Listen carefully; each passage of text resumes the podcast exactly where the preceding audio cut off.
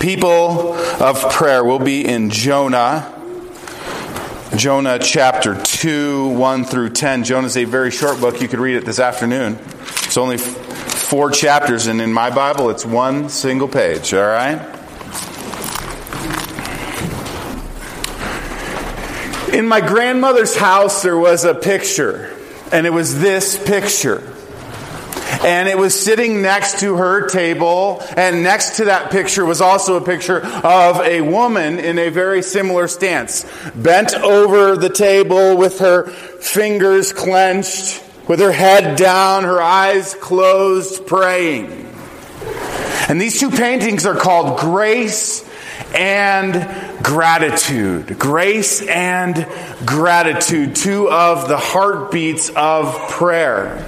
And my grandmother had them there on her wall to remind her that she was supposed to be a person of prayer. And we want to remind ourselves in this summer, in this series, that we are called to be people of prayer. My hope for you in that your in your lifetime, if somebody was gonna paint a picture of you, maybe that would be that picture. And so because of that, we are investing eight weeks into stories in the Bible uh, of prayer. People just like you and just like me who come across extraordinary circumstances, who come across very difficult hardships, who come across incredible mountaintops. And so we're going to study and learn from them what we can learn about prayer for us. We're going to look at people like Moses and Elijah, Hannah and Mary, Moses and even Jesus himself. So the question is, what can we learn? What can we hear? What can we glean from these people of prayer? And I know we've been praying a lot this morning, but I want to pray one more time because we want to be people of prayer. So we'll just close your eyes, pray with me one second. Heavenly Father, we commit this summer of prayer to you. Speak, Lord, for your servants are listening. In Jesus' name, amen. Jonah chapter 2, 1 through 10. From inside the fish, Jonah prayed to the Lord his God. He said, In my distress I called to the Lord, and he answered me. From deep in the realm of the dead, I called for help, and you listened to my cry. You hurled me into the depths, into the very heart of the seas. And the current swirled around me. All your waves and breakers swept over me. I said, I have been banished from your sight. Yet I will look again toward your holy temple. The engulfing waters threatened me. The deep surrounded me. Seaweed was wrapped around my head. To the roots of the mountains I sank down and the earth beneath barred me in forever. But you, Lord my God, brought my life up from the pit. When my life was ebbing away, I remembered you, Lord, and my prayer rose to you, to your holy temple. Those who cling to worthless idols turn away from God's love for them, but I, with shouts of gra- grateful praise, will sacrifice to you. What I have vowed, I will make good. I will say, salvation comes from the Lord. And the Lord commanded the fish, and it vomited Jonah onto dry land.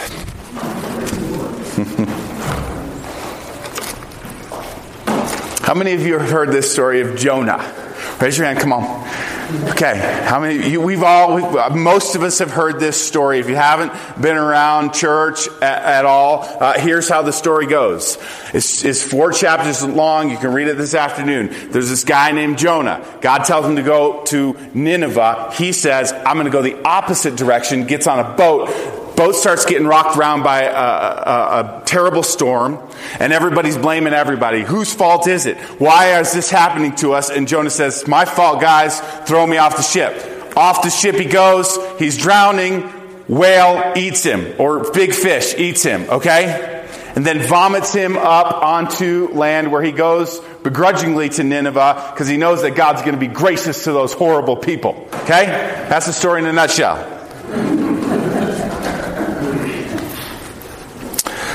So you've probably seen the pictures of the whale. Maybe you've even thought, was there really a big fish that ate Jonah? Right? If I got if I got to believe in all this, do I have to believe in this Jonah guy and this big fish eating him? And, and what I want to say to you this morning is this: this is a beautiful story. A beautiful story, and many theologians would say this is one of the Bible's first parables, something that Jesus would have told. In fact, Jesus himself quotes about Jonah later in his ministry. And parables are stories that we want to learn from. We don't want to sit and discuss and debate and talk about how big was the fish and how does that happen. And, you know, we don't need to debate that. What we need to do is look at the beauty of this story and say, what can I learn? What can I learn? So, Here's what we can learn first and foremost. The moment we admit that we're drowning is the moment that God can save us. The moment that we admit that we're drowning, that is the moment that God then can save us. Have you ever been in a moment where you thought you were drowning? Right? Have you been there? I can't handle this relationship anymore. I can't handle this circumstance anymore. I don't know if we're going to make it through this next financial crisis. I feel like I'm underwater. I'm sinking.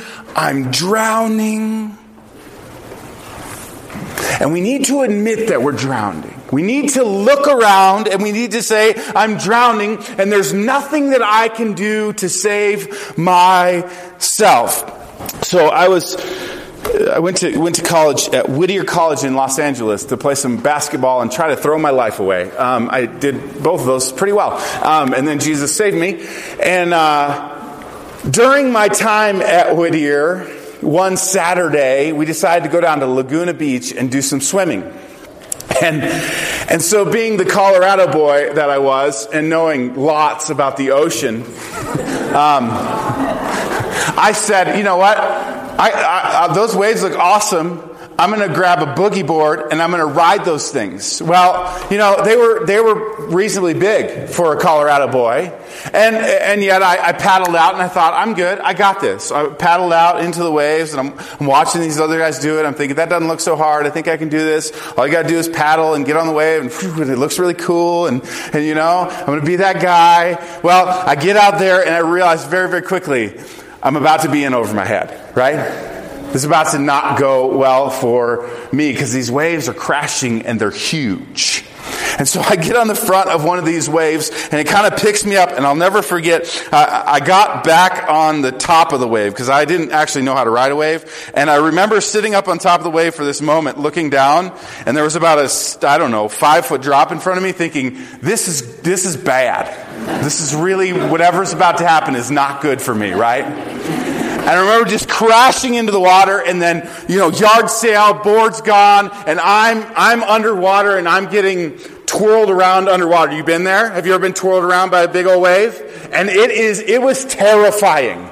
And I didn't know which way was up. It felt like somebody had stuck me in a washing machine and turned it on, and I couldn't breathe, and I was freaking out, and my head came up, and then I went under again, and my head came up, and I went over again, and, and suddenly uh, I felt this arm come and grab me, right? And I looked up and I was thinking, awesome, because saved by, I've, I've seen Baywatch, this beautiful, you know, red swimsuit. But it was Bruce, okay? and he didn't look anything like David Hasselhoff, even, right? And Bruce, he reaches in and he, gra- he grabs me, and as he's pulling me out, he goes, Are you okay? And I'm obviously, No, I'm not okay, man. You're saving me, right? I don't, I don't remember actually if his name was Bruce, but Bruce saved me. Whoever that guy was, he saved me because I was drowning. So when he asked this question, he said, Hey, do you need help? Yes, I need help. Are you okay? Are you fine this morning? Did you already say it on the way to church? How are you doing? I'm fine. I'm fine. Are you fine? Are you fine? Are you okay? See, I think we like to lie to ourselves and we like to lie to others when it comes to this question. How are you really doing? I can tell you right now, based upon our prayer request list, that we're not all fine in this room this morning. And that the reality is that some of us are drowning. And if you aren't drowning in this moment, there will be a moment where you will be drowning. And in that moment, the question is will you cry out to be saved? See, if we don't admit that we're drowning, then God can't save us. And so the reason that Jonah was in the whale's belly, see, because Jonah found himself in this moment that we all find ourselves in, which is the moment when the waves curl around us and it seems like life swallows us up. And the reason that Jonah was in the whale, whale's belly, and maybe why you will be there too at some point, is because missed the mark, which I know is bad grammar, okay? Missed the mark. What I could have said is he missed the mark, because that's accurate. So, so a little more about this story. God comes to Jonah and says, Jonah, I want you to go to this town, this horrible town where there's a lot of sinners, and I want you to speak about my love and my grace and that they need to turn from their ways and they need to turn to me. And Jonah says, No, I don't think so, God. And he goes the complete opposite direction, right? It's a trajectory decision on his part, right? God says, Go this way, and he says, Nope, I'm going to go that way. And the reality is, because of that, he ends up in the belly of the whale. And so have many of us. God has said, do this, and we said, no, no, God, I know better, I'll do that. And then we've ended up in the belly of the whale and we go, how did I get here? Oh yeah, it was a trajectory decision, right? I, he said Nineveh, I picked Tarshish. I went the exact opposite direction that I should be going. And in this case, Jonah missed the mark. But for some of us, isn't it that somebody else missed the mark? Right? I mean, the reality is for many of us that somebody else missed the mark.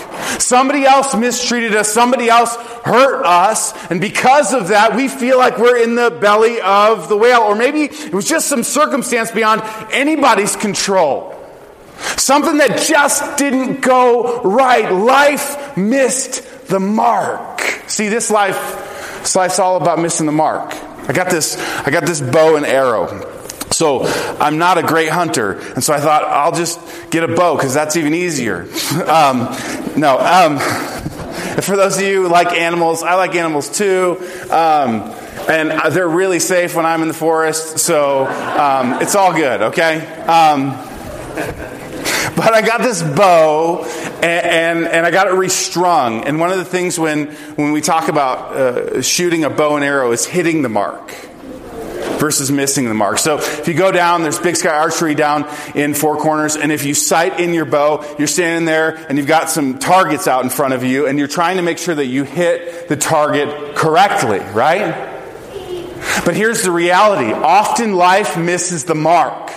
Often the trajectory of life is that we miss the mark. Either we made that decision, somebody else made that decision, there's a circumstance in our life that just doesn't seem to hit the bullseye. It misses the mark, and the, the Bible has a word for that. It's called sin. It's crazy. The Bible just, it just, it knows about this. It says all, all have sinned and fall short of the glory of God. Creation itself groans for redemption. Even the world is broke, right? And so we are part of a world just like Noah that has missed the mark. It's the wrong trajectory, and so we need a better trajectory. We need a better trajectory. And this is what leads us to prayer. Because we miss the mark, because others miss the mark, because the life in general misses the mark, we need somebody who never misses the mark. And do you know who that is? It's Jesus. Right? It's Jesus. See, Jesus never misses the mark. God's plan is perfect. It's always on target. He never has made a mistake. He always hits the bullseye. He doesn't need to sight in his bow and arrow. He's always going to hit the target. And so we need to turn to Him, and that's what prayer is all about. We need a better trajectory. So I, I want to talk about the arc of Jonah's prayer. See what I'm doing there? The arc. Okay, so when you shoot a bow, anyway. Okay, you'll get it later. All right. The arc of Jonah's prayer. A. We need to admit We need to admit. Jonah begins by saying this In my distress, I called to the Lord, and he answered me. I'll go further. From deep in the realm of the dead, I called for help, and you listened to my cry. See, Jonah looks around and says, I'm in the belly of a whale, and uh, this is not a good day, right?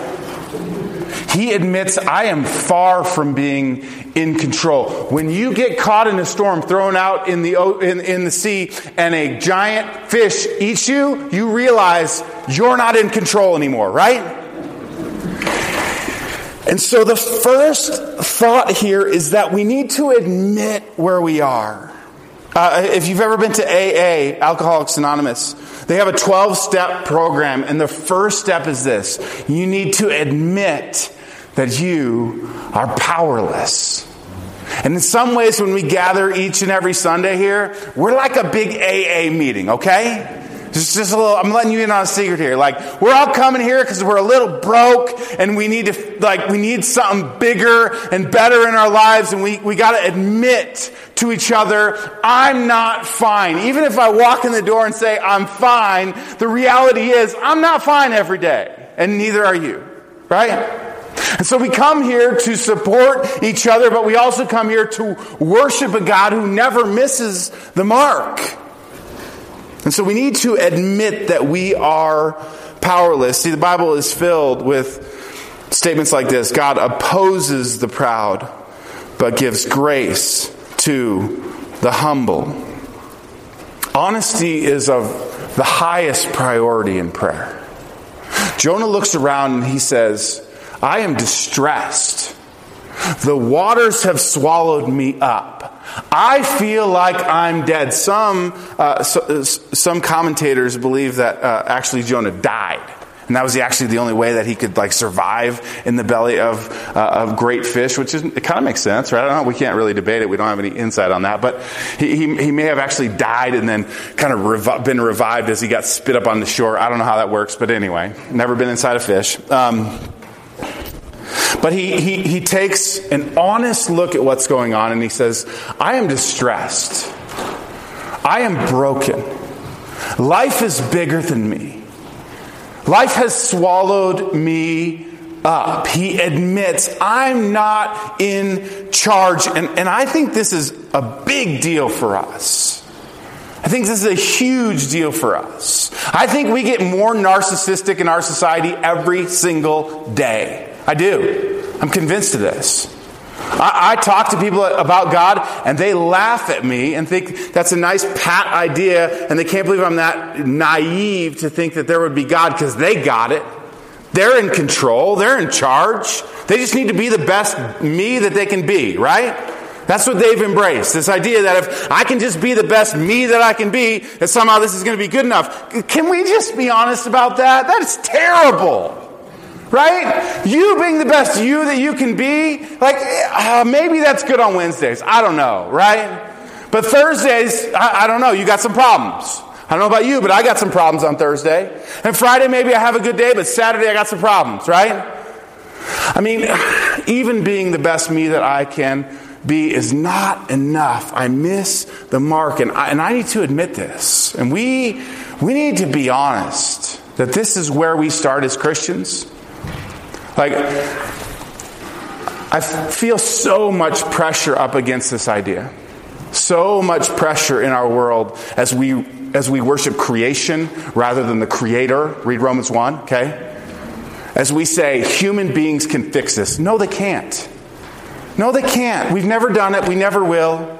That's not how the story goes. We keep thinking, oh, if we just get smarter. Oh, really? We get smarter, we just get bigger bombs. That's what we do, right? We, we, we just get smarter and, and, and we get a hold of other ways to kill people or hurt people. This, this is the story of humanity. There's not a ton of hope in humanity, okay? I'm sorry if you walked in here thinking, oh, I'm, I'm, if we just all got this right, then it would be better. It's not going to be better, people, okay? We are broken, we miss the mark, and we need to admit that. We need to admit humbly, humbly, God, I am not in charge, but you you are. You made the wind. You made the waves. You even made that big fish that came up and swallowed me up, right? So we need to admit. Number two, we need to remember. We need to remember. Goes on to say this When my life was ebbing away, I remembered you, Lord, and my prayer rose to your holy temple. He's actually quoting out of Psalm 18 here. Uh, this entire, um, side note, this entire uh, prayer is all taken from the book of Psalms, different places in the book of Psalms. It's a whole other part of the sermon, and I don't have time for it, but it's amazing. Prayer book of the Bible, Psalms. So when my life was ebbing away, I remembered you, Lord, and my prayer rose to your holy temple. And remembering is all about getting perspective in prayer. It's all about getting perspective in prayer. Because I bet you could step away and, and look at life and you could say, man, somehow God brought me through that season of life. Somehow I'm here, alive, breathing right now. Somehow I can look back and I can see that God has been faithful. Even if things haven't gone exactly how I thought they should go, I can remember that God has been faithful. See, usually in the middle of a situation, a bad situation especially, I don't see the hand of God, but afterwards, anybody been here? You go, oh, there he was the whole time, right? I mean, we were infertile for, we were, we, we were infertile for, well, we still are. Um, so, uh, we just got really close. All right, okay, there we go. Um, so we did five years infertility, right? And through the beauty and blessing of adoption, we have two amazing kids, and they're uh, just awesome. I could talk about them forever. Um, but we had five years, right? So when you when you lift up that prayer request, I am so with that couple, right? Because we had five years of being in the pit, five years of crying out to God, five years of thinking, this is never going to get better. Can I admit something to you? I thought about not doing this anymore. I said, I said this to Lori lots of times in the middle of the pit. I said, you know what? I can't be a pastor. Pastors, they have like two and a half kids and a minivan and like they're always happy and like and I'm always mad right now and I got no kids and like I don't know. It's like I'm just ah, I don't even want to be at church and people with kids and I don't like going to Walmart for sure anymore because how do they have kids and I don't? You know what I'm saying? Okay, just being honest.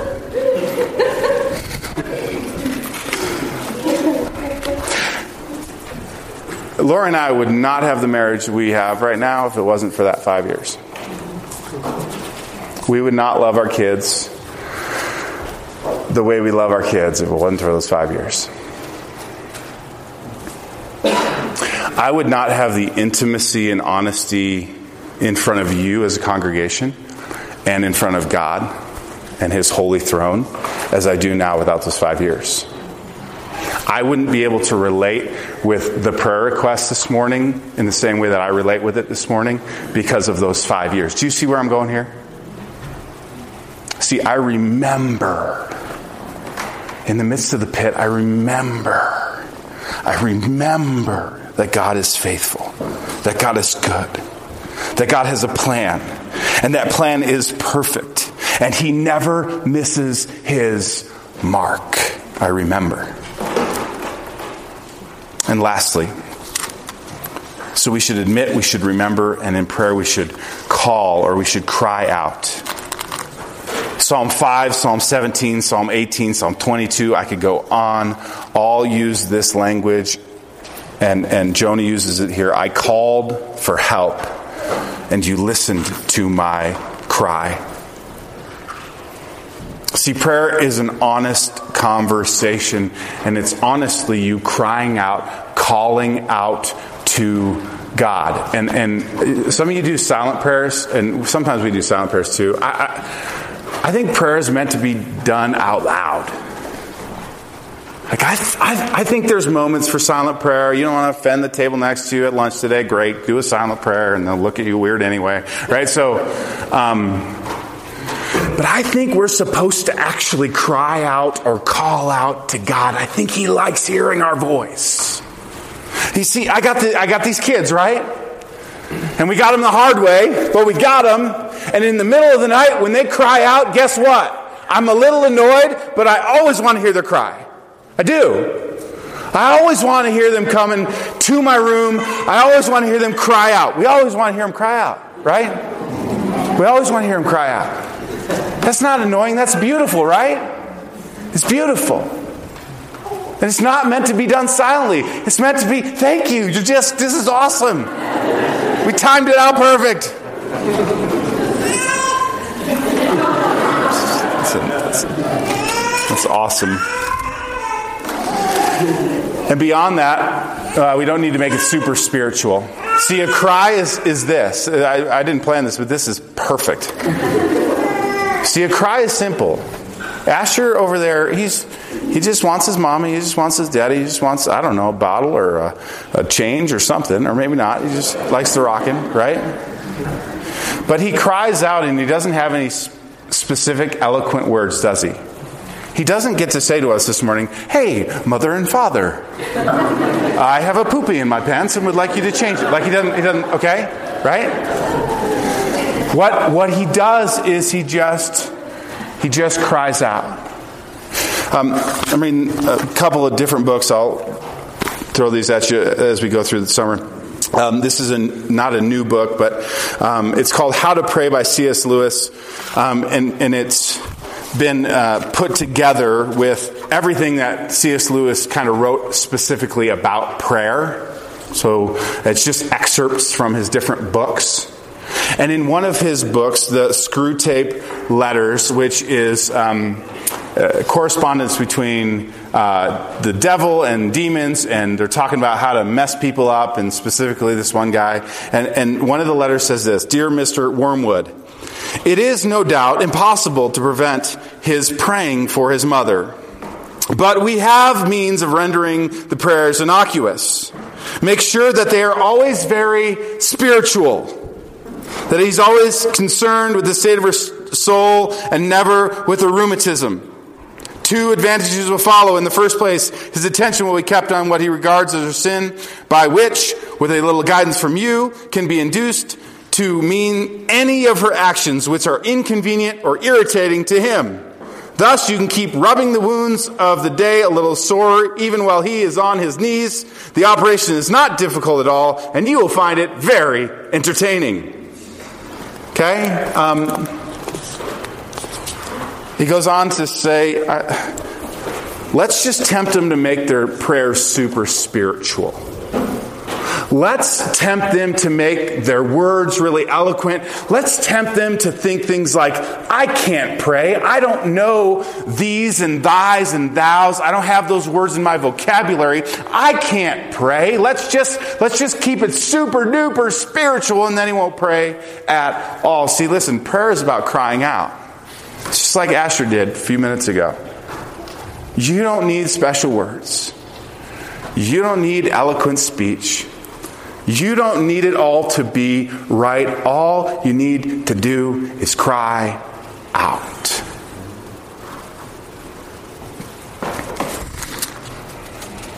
So admit, remember, cry out.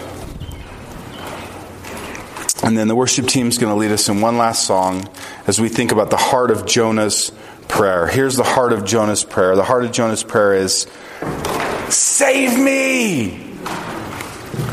Save me! Or you, a different translation, help! Right? This is the heart of Jonah's prayer. God, I need you to save me. The last line, salvation comes from the Lord, straight out of Psalm 3 as well. See, Jonah is in the belly of the whale just as Jesus was in the belly of death for three days. Don't miss this. Don't miss this, okay? All the Bible speaks about Jesus. Everything before Jesus is just trying to tell you about Jesus, and everything after it is trying to tell you about Jesus. So, where is Jesus in the story? Listen, Jonah's in the belly of the whale for three days, dead in the pit in Sheol just like Jesus was in the grave for three days. And because of that, victory's on the way. Because we know the end of that story as we know the end of Jonah's story. We know that our God is victorious, that He didn't stay in the grave. If He did, we are the most pitied of all, but He did not. And every single Easter, this is what we celebrate. Every single Sunday when we come together, we remember that He is not here in the grave. He has risen just like He said He would. And because of that, I don't know where you're at this morning, but He is with you. Do you hear me? So, mm, come on now. He's with you. Like in the prayer request this morning, He's with you. We sang about this, right? If God is for us, who can be against us? And like I said when I eh, started this out, I, I, know every single Sunday we come together, and some of us are riding on a mountain, and some of us are in the belly of the whale, right? And Jesus says to us, I know how Jonah's story goes. I know what it's like to be in the belly of the whale. I am right there with you. I will not leave you. I will not forsake you. And guess what? This is not the end. This is not the end.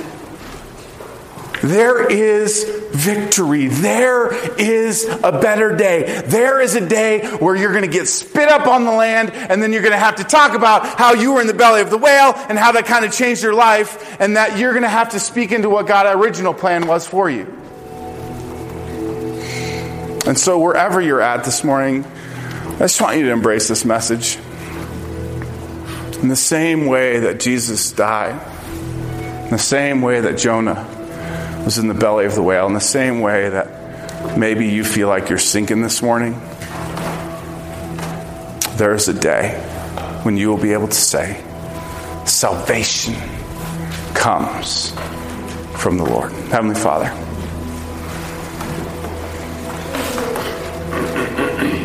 we know um, that this life is not easy.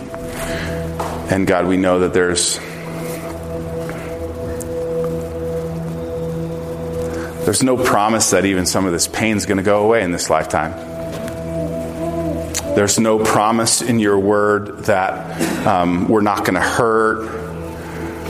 There's no promise that we're going to escape the storm. There's no promise that we're um, not going to end up in the belly of the whale, but there is promise that you are always with us.